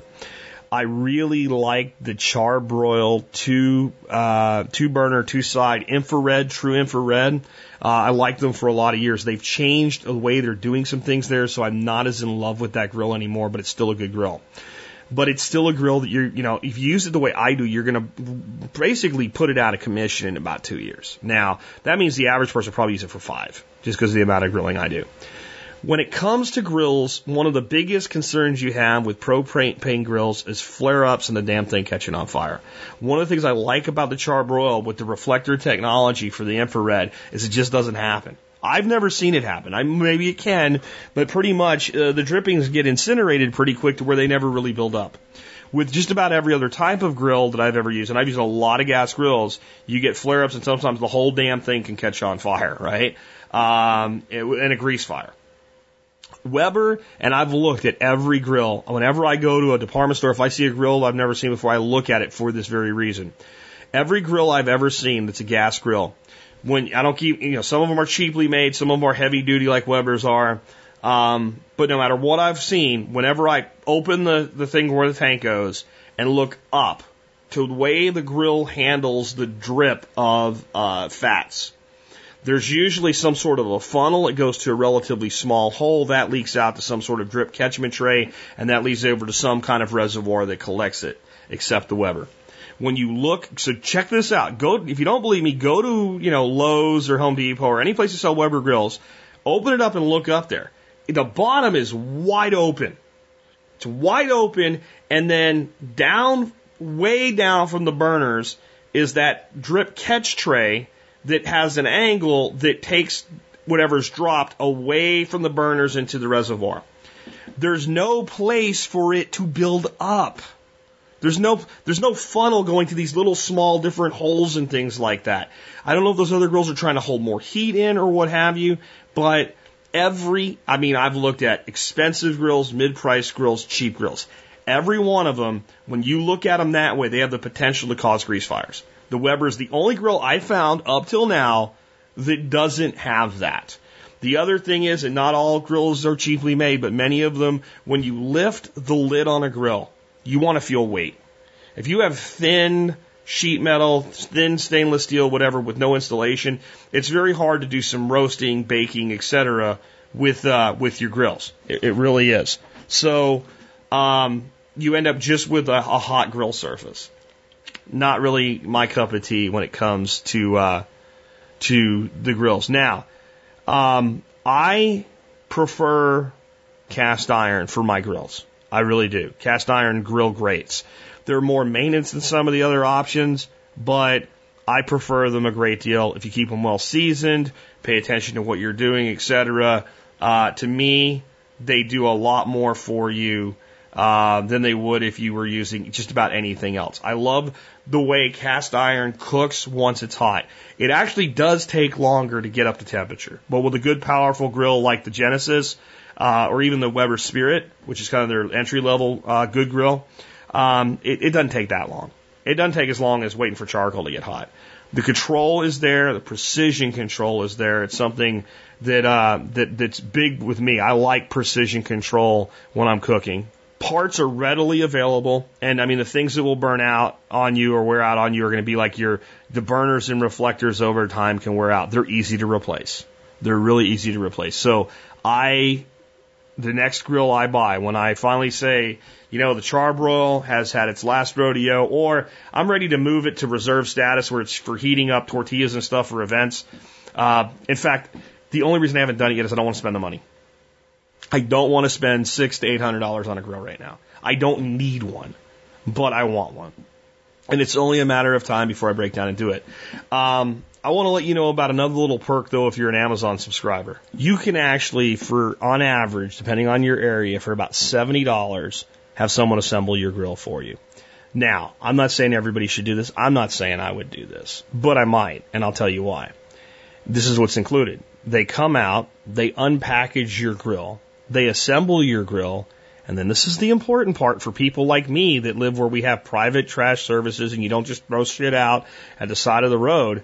They take the waste away. They take it away. Um, you know, I'd have to cut it all up, shove it into one of my garbage bins, and probably take two to three uh, weeks with trash to get rid of it all. Now, the cardboard could be used for mulch, but there's a lot of crap after you're done unpackaging and assembling a grill. And I then have to ask myself, how long would it take me to put that grill together? An hour and a half, two hours? Could my time be better spent doing other things than assembling a grill and get rid of the crap? I don't know. For me, it's hard for me not to put my own grill together. I, I, I like assembling products and things like that, but it is a good option, and you can just uh, search for grill assembly, uh, gas grill assembly, and make sure you don't let it search in automotive. They don't make it really easy. It used to be whenever you were buying a grill, it just said, "Do you want this?" It was like an add-on, and I don't know why Amazon changed that, but um, it, it's something to consider. And you can actually get a Weber Genesis grill um, from Amazon, shipped for free. Okay, it's on Prime. Check it out. You can get the E310, um, which is plenty of grill for six ninety nine shipped, or you can get the E330 for seven ninety nine shipped. And the biggest difference between the 310 and the 330 is the 330 has two side burners, where the 310 basically just has two side trays to put stuff on. So you can close down your side burners, use them as work surfaces, or you can open them up and you have two side burners. In fact, the uh, the 330 has a 12,000 BTU and a 10,000 BTU side burner, one of each, uh, and it also has a 38,000 BTU uh, uh, input. Uh, for your main cooking service. That's plenty of power. That's all the power you would ever need out of a grill uh, for the type of thing that most of us do. Fantastic grill. Now again, you can get the um, the 310 for 6.99, the 330 for 7.99. Why and shipped to your house. Why is that a good deal? Because if you go to Lowe's and buy it retail at the store, it's the same price, and you have to go get it, and you have to haul it back to your house, and you have to deal with all that crap. You can literally order this thing and have it delivered to your house, and for another 70 bucks, someone will come put it together for you and take the garbage away. Um, I can't see myself going down to Lowe's and dealing with them Except, here's the one except. If you have somebody at home, because they're pretty heavy grills, to help you unload it, and they will always help you at Lowe's or Home Depot or whatever to load it into the truck, so you, you get that taken care of. A lot of times you can go to Lowe's or Home Depot and they'll have them assembled, and you can buy one that's already assembled. So that would be the trade-off. You can either have it shipped to your house, assemble yourself, or pay to have it assembled, or you can get some uh, muscle to help you with the loading and unloading, and you can get it already assembled. And usually, not always, usually this the price for it in store assembled is the same price as it, it would be if it wasn't assembled. So now, not always. Not always. When you go to a Lowe's and there's like a whole shitload of them out front chained together with a cable, yeah, usually it's the same. Some stores do that, some don't. So those are your trade offs. But if I was going to buy a grill today, it would be between the E310 and E330 Weber Genesis, and I would probably spend the extra hundred bucks for the 330 because the two side burners are nice and they're good side burners. They're not low end crappy side burners like on you know uh, a uh, what do you call it a Walmart brand or some off brand or Char-Broil or something like that. This is probably the best grill you can buy without spending a thousand dollars or more, in my opinion. So hopefully that helps some of you because it is uh, for some of you grilling season. For me, grilling season is every day, but for a lot of us, we're just coming into that time. Real quick note before we move on there, I did put links to the Webers, uh, the the the Genesis is in the show notes today. I did not put links to the Spirit, which is the lower entry price for a very similar um, grill as far as features go, and, and I'll tell you why. Um, the Genesis is made in America. It's a much higher quality grill. It has far less problems. The Spirit is cheaper because it's made in China. I don't bash everything made from China, but you don't save that much. You're talking 100 to 200 bucks maximum that you're going to save on a comparable version. And it's to me, I just don't recommend it. If you want to buy one, go ahead, but I would definitely kind of step to that level of the Genesis. I also want to like warn you about some of the crap you'll see on Amazon reviews. Like I'll see complaints about like the cast iron grill of a Weber. It's poor quality. Look at the rust on it. Oil your grill, dipshit. When I tried to pick it up by the, you know, just other grills too, I, I tried to pick it up by the shelving, it broke. The shelf is not a handle, it's for holding food. It's not for picking up a freaking 200 pound grill, moron. Be careful with Amazon reviews. Read them in context. Uh, they're useful, but there's a lot of idiots out there abusing equipment and don't know how to maintain it and then blaming the manufacturer. I'm not saying it's a flawless grill. It's the best thing I can find under a grand. That's all I'm saying. Uh, moving on to the next one. So my next question comes in from James in Connecticut, and it's about the new twenty dollar bill with Harriet Tubman on it. Because we got to get that evil uh, white guy uh, Andy Jackson off of there. By the way, for all the liberals that you know, fought hard for this, all the Democrats that wanted women's rights and they wanted to put Harriet Tubman on the 20. Isn't it great that Andrew Jackson is the founder of the Democratic Party, which has traditionally been the party of racism and uh, opposing women's rights?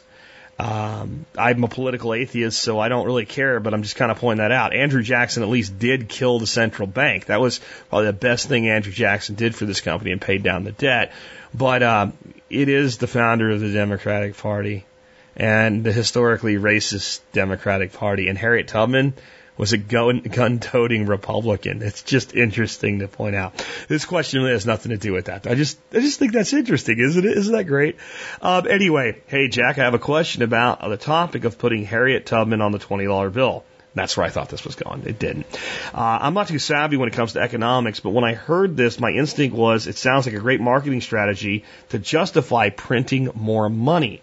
Am I reaching here? I've heard without verification the Federal Reserve act- actively destroys old bills, but my gut tells me it does not exceed the amount of new money being brought into circulation. Any thoughts or concerns we should be looking at here? Okay. The Federal Reserve prints money electronically. The Federal Reserve does not print paper money. Did you know that? Now they print the representation of physical money, but they don't actually present print the actual physical dollars. That's done by um, the United States Mint and Treasury Department, right? Actually, just the, Tre- the Department of Treasury. The Mint makes coinage. So no, the Federal Reserve doesn't really kind of control how many paper bills are floating around out there. Uh, next up, only about 3% of the total M3, that's all the money that is, is in paper bills. 97% of the money is electronic. It's ones and zeros in a computer. They, just, they when they say they're printing money when they, with quantitative easing and stuff like that, it's not like the printing press is actually going yum, yum, yum, yum, yum, yum, spitting out bills. What they actually mean is somebody types down and says make deposit into Bank of America, fourteen billion dollars or whatever it is, and then the Federal Reserve takes possession of their bonds, and new money is created out of thin air. That's that's how they make new money. Uh, the same way the banks make money when they loan you money to buy a house. What? The banks pr- print money? Yeah. Yeah, when you go to, let's say, let's say you go to, uh, to leave names out of this, you go to, uh, Joe Blow's bank. Right? You go to Joe Blow's bank, you go, Joe Blow, bank officer, I would like to borrow money, please, to buy a house. And they go, okay, do you have credit? You have, you know, so they run all your stuff and they go, yeah, you qualify. You can buy up to $250,000 house. What you think they do is you think that they give you money that they already had and then they hold a reserve against that money. That's not what they do. What they actually do when they loan you $250,000 is create $250,000 based on your promise to pay it back. That's what they really do. They make a journal entry with a computer. It says deposit into the hands of Thomas uh, Smith. So that's your name. Uh, two hundred and fifty thousand dollars, and that used to then buy the house and you tender some form of down payment and what have you. And then your promise to repay the debt plus interest results in the creation of $250,000 of new money. This is called fractional reserve banking. It's way they expand and contract the monetary supply in America today. Did you know that? Not just the Federal Reserve prints money. This is a good gig. The banks are in on it too. So the Federal Reserve, in its attempt to you know spur inflation, because deflation is terrible in a debt-based society, and all our money's debt, therefore we're in a debt-based society, uh, and and deflation is like the worst thing economically that can happen. I'm not saying that a deflationary economy can't be good. I'm saying it can't be good based on the type of economy we have. We need a steady two to four percent inflation for the plan to work. The plan is to screw you. Let's make no mistake about that. The plan is to screw you and steal value from your money, but to keep the whole economic machine churning, they need that. That's why they try to spur inflation. So when they dump a whole bunch of new money in the economy, what they're hoping is that money has then what's called monetary velocity. So they push money into the top, and what they're looking for is the banks to start going, okay, we can only sit with so much cash. We got to find some place to loan it out. When they loan it out, they're not loaning the money they were given; they're loaning a a a, a percentage of what they were given. So if you give a bank a billion dollars, it's not that it can now loan nine hundred million dollars. When you work out all the math, the, the bank can turn around with that billion dollars and loan out nine billion dollars, holding the billion as a 10% reserve by the creation of new money. So Harriet Tubman going on the bill, or when Andrew Jackson went from a little Andy Jackson to big Andy Jackson, when the money got all the colors on it that looks so much like monopoly money, it's almost scary. Uh, and all these different changes that are made to the paper bills. Some of those are legitimate things to help prevent counterfeiting. But there has always been a policy of every so often changing the way the money looks. Hmm, why would they do that? Well, because the more times they do that, the more people have an expectation of what cash is supposed to look like. So when Harriet makes her debut, and I think it's 2020, uh, and you come into a store five years later and you pay with good old Andy Jackson, no one's going to look at it sideways. But what if it's an old Andy Jackson without the little strip in it, really, really old money, the, the money they destroy? Then, well, what is this?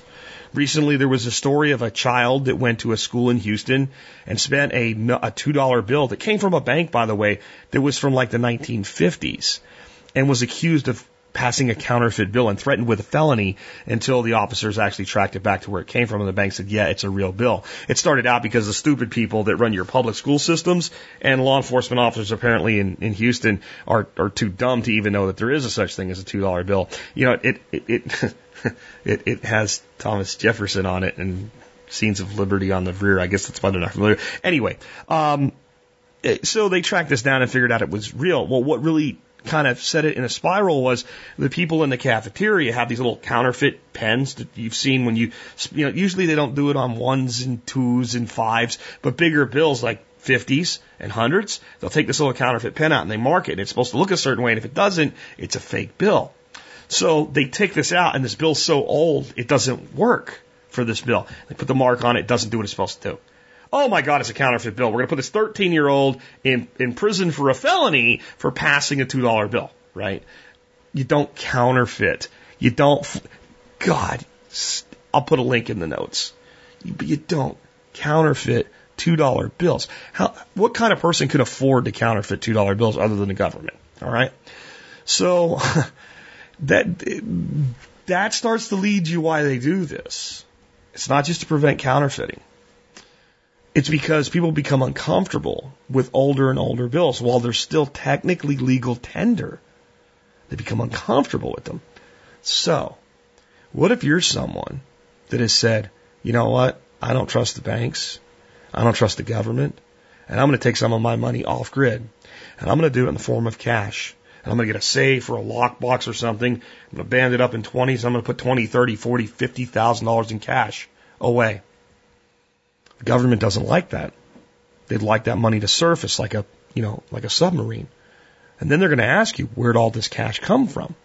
You know, unless it's going into an immediate purchase or being parceled out bit by bit. If you just walk into the bank one day with $50,000 in cash, say I have old bills I'd like to exchange for new bills, we're going to have one of those uh, suspicious activity reports go down. I, I promise you. Even though there's no actual transaction. By the way, they're not going to have the cash for you. What if you go to deposit that much cash just out of the blue? Decide you want to bring it into the bank. Why would you? Well, what if it's starting to kind of be money that ages? You have money put away. Some people have hundreds of thousands of dollars put away like this. They only spend cash. You know, how often do you see a $20 bill with a date on it of 1975? Not very often. One or two, fine. But what, what happens when, you know, someone decides I want to pay cash for a car?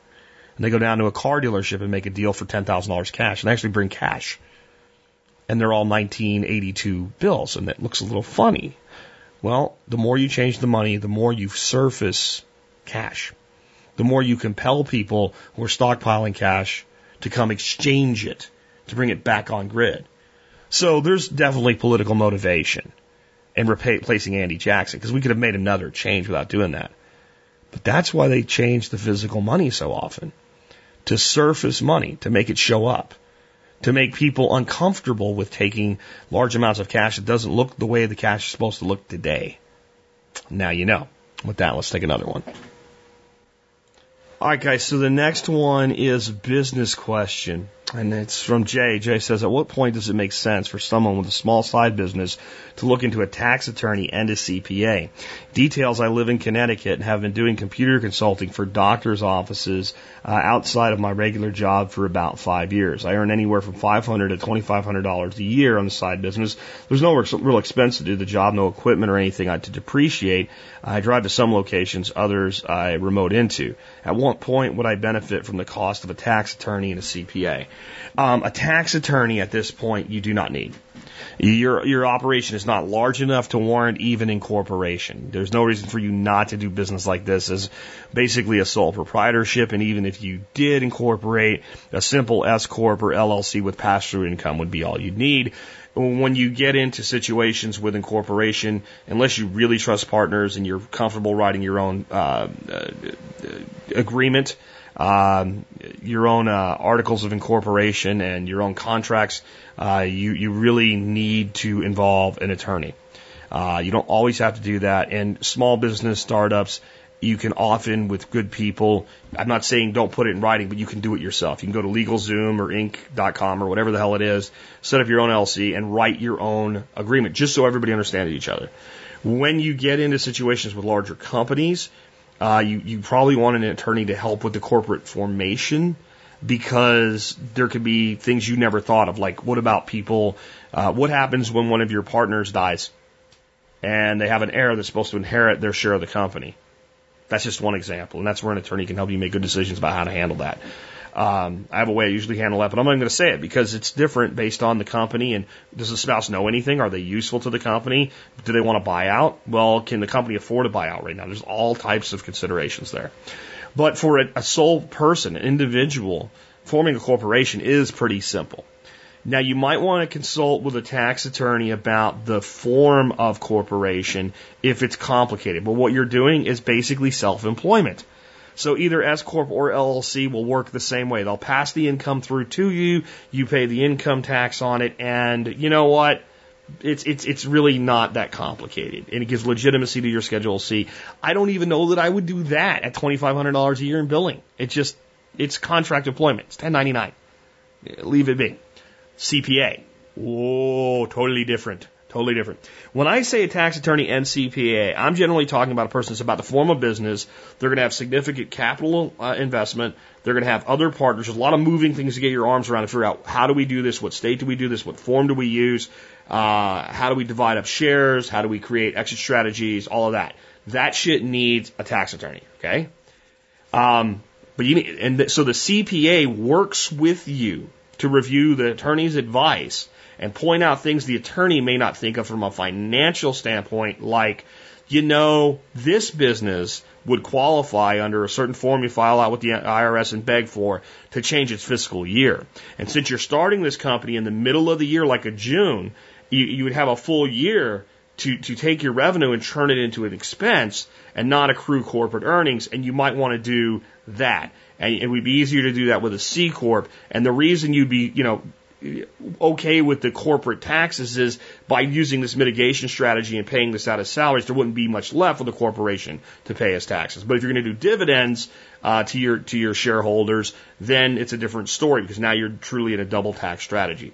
All types of things like that that a CPA may have a better financial reasoning with than a tax attorney. Okay, now imagine we don't have all that complicated shit. When you start telling me there's not much that's deductible, drive some places and what this is where you want a good CPA anyway. If you file anything other than a 1040EZ, okay, the simple 10 line form that you just fill out yourself and you look your shit up and stick it in there, if you're itemizing, if you're taking things like sales tax deduction because you're high income and you spend a lot of money and your sales tax exceeds safe harbor, did you know that? If you're itemizing, sales tax is now considered deductible.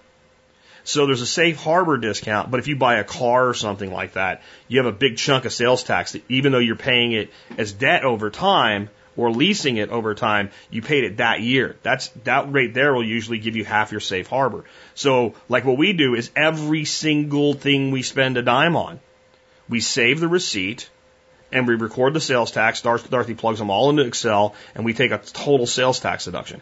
You may not know that your your your CPA if they're any good would.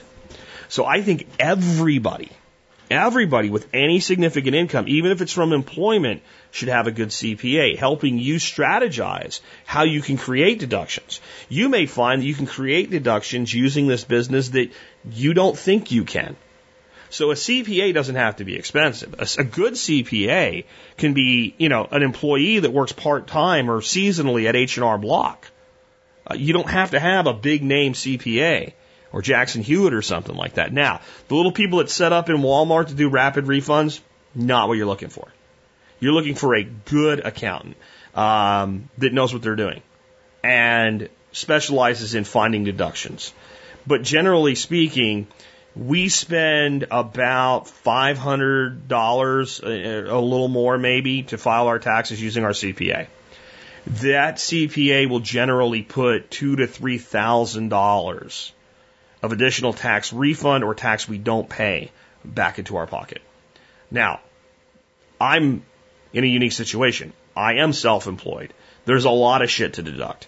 And that number's probably lower because I'm so good at making sure I've already found everything I think. And I'll tell you the truth, at this point, she doesn't find that much anymore. But I learned from her, so now we keep using her because who knows what's going to happen and what's going to change. So CPA, I put into two classifications. A, a strategic CPA that's working with you on a business formation strategy, corporate structure, etc.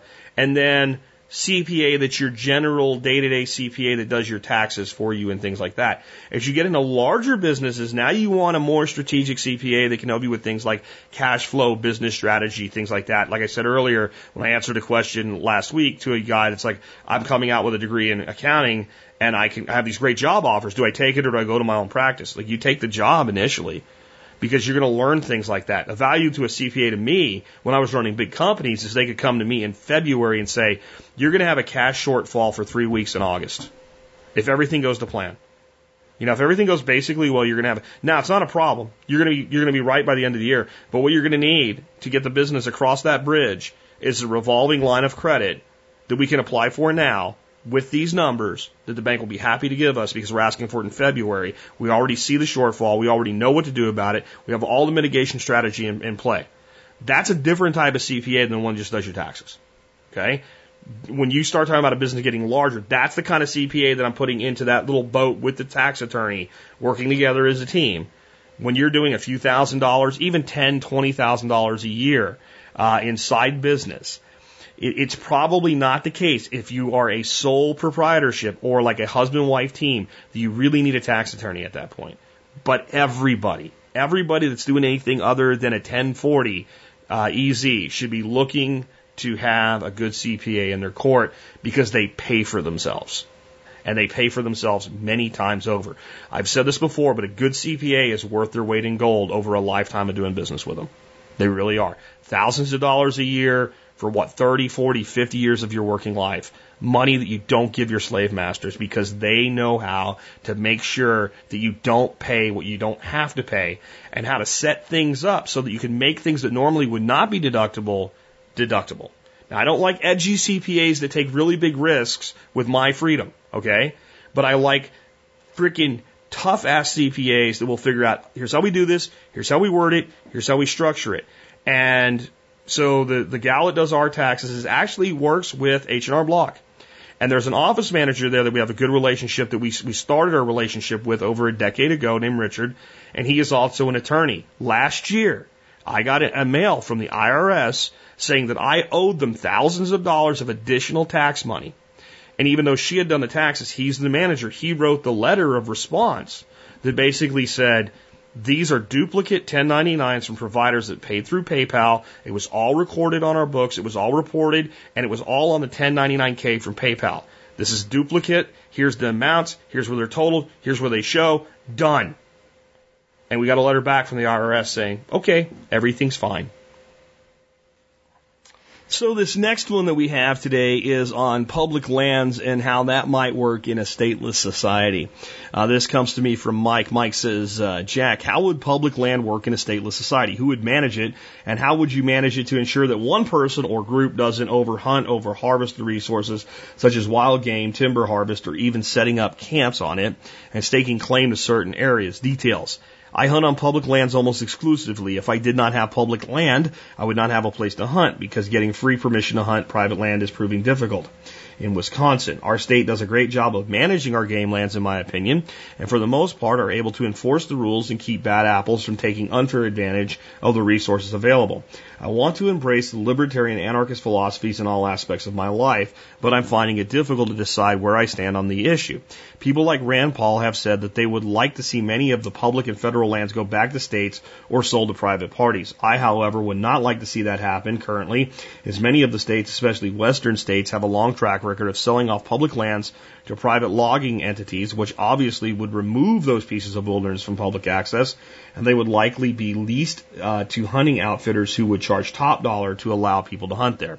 Thanks, Jack, for all you do. I started listening on the show at the beginning of the year. It's changed my life for the better. Mike in Wisconsin. Okay, so let's start out with a couple things here. Number one, embracing anarchist or minarchist libertarian philosophy is not a statement that we would just be able to figure out how to do everything perfectly and everything would be wonderful and special. Only statism promises to make everything perfect. Anarchy says there's always going to be problems, but there's better ways to work through those problems than to have the ability to use a gun and the threat of violence with the gun to force people to give up their property, their material, and their rights. So that one group of people can say, you can't do that, or you must do that, or you have to do it this way, and then use that threat and coercion to make the other side engage. So none of the how to's should have anything to do with whether or not you embrace the philosophy of anarchy or voluntarism or even minarchist libertarianism. If you just can't figure out yet, how would we do it without a minimal state and you want to cling on to minarchism? I don't bash libertarians. I don't bash minarchists. I think that eventually you'll understand and come all the way, but I understand where you are because I used to be there. And I respect the hell out of you because you sure make a hell of a lot more sense than everybody else. I'm just saying. So, first of all, if we start looking at this as a true stateless society, it's actually easier than in a minimal state society where the government says anybody can do anything they want uh, with this land and we're going to sell it all off. If you have an anarchy where people have more of a tribalistic view, that there's certain land that should be set aside and protected, and we have to manage this, and we come together with like basically a modern equivalent of tribal councils to figure this stuff out without anybody being forced to participate. But yes, this land here is sacred to all the tribes, right? Whether you want to take that as true, like tribalism of old and hunter gatherers or modern tribalism. Because tribalism is anarchy. Tribalism is anarchy. If I can leave and go somewhere else, you can't coerce me to stay, and my voice actually counts, then we are in an anarchy. We have rules, but we don't have sovereign rulers. Even a chief in, in, a, in a true tribal society is not a sovereign. They don't control everything. They control maybe what the tribe does, but again, can I leave the tribe? All right. So it's a it's a it's a moral ethical decision. It's not everything will be super wonderful in nirvana if we do this. Okay. So now, this can be addressed through a couple ways. Number one, throughout human history, there's been a concept that's referred to in the English language anyway as the commons. And this has existed both in uh, state societies and in stateless societies. And that is a simple concept that certain lands are for everybody for everybody to use. And then there's certain agreements that we have that we don't screw them up, right? We don't jack stuff up. And if you go to a truly stateless society where there's no state to say, you can, but you can't, I think you would actually end up with more environmental restrictions and better access. I believe you would. I'm not saying it would be something you could flip a switch overnight and make happen, but again, when we get to these how do we solutions, we're saying this is a hundred year process or more. It's not an overnight process, so we don't have to worry about figuring out how to do it immediately. Okay? So the concept of the commons. Now let's explain where a politician like Rand Paul is on this. He's trying to gain traction with people in western states. And if you look at how much land in some of our western states is considered government land, which means no one can buy it, no one can build a house on it, no one can do jack shit with it, you'll start to understand why a lot of western states agree with Rand Paul. Because when you when you, you're in Wisconsin, I used to be in Pennsylvania. There's millions of acres of public hunting land, and public land, but there's also billions and billions and billions of acres of land that's available for private use. But you go to some of these states and half or more of a state can be set aside as public land, but yet you can't access it or use it for certain things, and not all of them evil. So that's where he's coming from. Now, this is where it's important to understand as a modern anarchist the limits of what we can do right now. We exist in a state based society. There is a government, there is a state, and unless we want to, I don't know, make a floating island and call it a nation in the ocean, we're going to have to deal with that.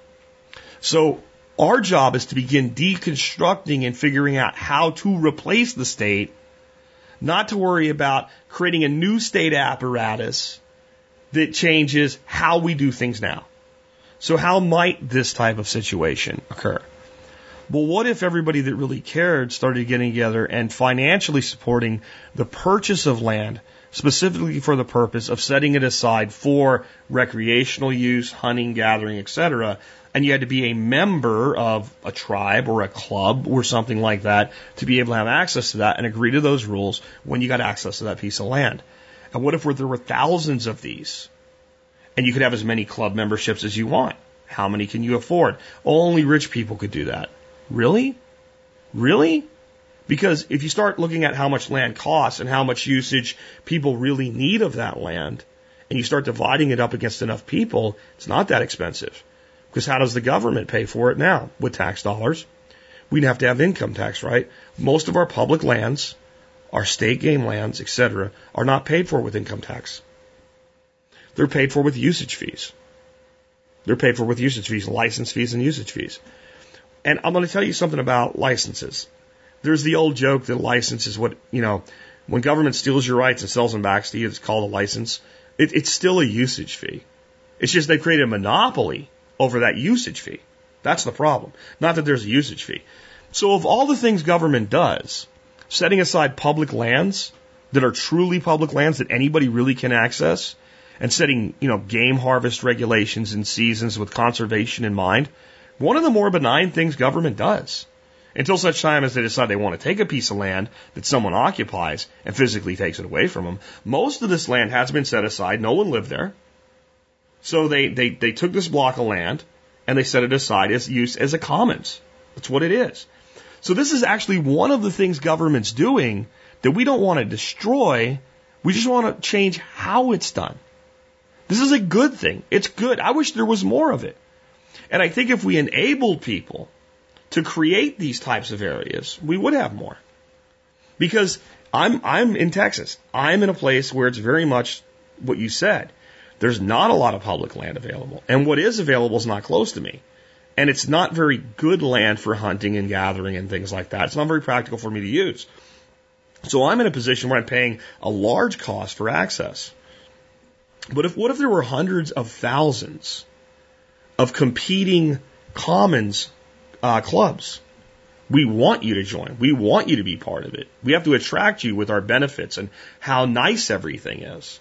Now, I know what you started out with. Well, we're going to sell it to timber companies. We're going to sell it to mining companies, etc. Well, that's an issue. Do I have a good answer for how we protect the wilderness from those people right now without using the state?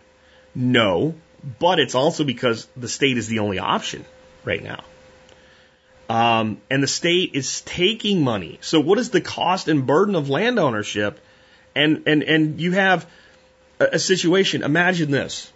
Imagine you said the way to make this work would be to buy 5,000 acres. And then we're going to lease a thousand of those acres to a thousand people. And those thousand people can each put a small dwelling on their acre and we'll space them out. And then everything will be commons other than that And then we can also sell access based on the owners voting how much of that to pay for everything. Stateless society. Easy. Easy. No property taxes. No interference. Nobody calling it a subdivision. Nobody requiring you to put a paved road in if that's not what you want. Try to do that in a lot of places around here. Try to do it off grid. Try to do it in ways that are environmentally more sustainable and regenerative than what they want you to do.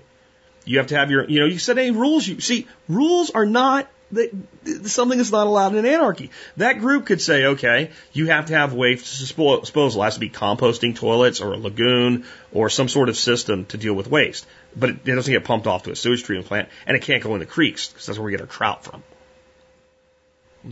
That group could do that. Now, if you had someone that was just raping the land, how many people would want to be part of what they're do, part of what they're doing? Without government protection, how sustainable is that practice? Without the government taking the land first to sell it to the timber company, how sustainable is this practice? I don't think it's very sustainable. I don't think it's very it's very good business. So I, I, think that we can find better ways, and that's often the case with anarchy as a solution. It's not that we already know what to do, it's there's ways we can begin that process of deconstructing government. And with that, I've kind of wrapped up today's show, but I do want to reinforce that. Anarchy is a moral decision about the deconstruction of the government apparatus and replacing it with something that gives us what we want. It's not about using government to make more government in a different form. And I think people will get confused about that because that's all Rand Paul's really proposing. The government will sell this to private entities, but it's going to sell it to the private entities that have large amounts of money rather than perhaps making it available to individuals who want to do good things with it. And selling it off in large blocks instead of setting aside a block and saying, let's sell this off to different concerns to do good things which I think, again, I think you'd get more of that in anarchy, but we'll let that dog take a break for a while. And I'm going to try not doing any more anarchist questions for a couple of weeks just to, uh, to keep the variety up. It seems like we've had one or two every week for a long time now. Uh, but I need your help with that, guys. I need other questions, other subjects, so please get them to me, jack at the survivalpodcast.com, TSPC in the subject line. Uh, make your point or your statement up front, and then give me your details following. Next up, I want to remind you guys about the TSP Business Directory. If you uh, want to do business with other members of our community, you can just go to tspbiz.com, and uh, you'll find great people there like uh, today's uh, featured member, Zion Systems as a premier provider of 72 hour emergency kits. They offer a great uh, gear replacement guarantee that you can use the code uh, TSPC 2016 for 5% discount. And let me tell you a little bit about that gear replacement guarantee. If you use any piece of gear in one of their kits in an actual emergency, they replace it free of charge. Pretty awesome. Zion Systems good guys. I actually have a jack pack over there that I haven't uh, done the work for the founder to get out to you guys, but he's built a 72 hour kit based on my recommendations. I think it's really, really cool. I'll try to get some more information to you about that this week. Next up, if you love this show and you like what we do, consider joining the member support brigade. Go to the, uh, to the survivalpodcast.com. Click on members to sign up. You can learn more about it there. But we'll get you so many discounts and more than pays for your memberships. Military, law enforcement, Peace Corps, uh, and first responders like EMTs, paramedics, and firefighters all qualify for a discount. Just email me with TSPC service discount in the subject line. Tell me about your service. And that's all we'll say about the members brigade today. Remember, I am now sharing some of these segments on YouTube. You can go to youtube.com and look up Survival Podcasts uh, YouTube channel to learn more about that uh, and find all the stuff I have there. Subscribe to my YouTube channel and consider sharing my shorter segments on YouTube with people that you don't think are ready for a whole um, a whole podcast yet. And remember, I did give out some products today. If you go to the website and click on the links for them and go to Amazon, you'll support the show, but you can always support the show at Amazon by doing less work than you normally would to shop at Amazon. Go to tspaz.com, tspaz.com, when you shop on Amazon. Do the exact same thing you always do, spend the exact same money you always do, and you can help out support the show. TSPAZ.com is your way to do just that. Uh, now, time for the end of the show song of the day. And this one is from one of my favorite people ever, sadly no longer with us, Warren Zevon. Um, and he has a lot of great music, but this one I picked for today because this is a classic, classic uh, survivalist song Lawyers, Guns, and Money. Uh, this is one of the, I think this is the only song I think ever that literally has this shit has hit the fan in it. The only one I know of. Uh, it's been around a long, long time. Uh, Warren was around as an icon of rock and roll for a long, long time. Um, if you don't know this song, I'm surprised. Some of his other music you probably have heard uh, would be including uh, the the the uh, song uh, "Werewolves of London." Uh, that, that was part of uh, the movie The Color of Money with uh, Tom Cruise and uh, Paul Newman in it. Uh, and maybe I'll play that for you sometime too. That's a good song. Uh, but I picked this one today because the shit has hit the fan in Venezuela. It really has. No more beer. Think about beer being gone, or if you're not a beer drinker, wine, or whatever does it for you. If you're an iced tea guy, no more iced tea. Shit has hit the fans and lawyers, guns, and money. The other reason is, of course, that happened in Venezuela. This song, uh, coming out the time that it did, I believe late 70s, mid 70s, uh, has quite a flair for the entire, you know, South American, Latin American, Cuban thing going on. A little bit of espionage mixed in. Good song, a fun song, and uh, a great guy that, I, as I said before, is no longer with us, and a guy that faced his death with um, real courage performed uh, right up to the end, knowing it, knowing it was coming, and uh, just a guy with a great heart and music that if you listen to it really makes you think. This one's just fun though. Lawyers, guns, and money. With that, this has been Jack Spirko with another edition of the Survival Podcast, helping you figure out how to live that better life if times get tough, or even if they don't.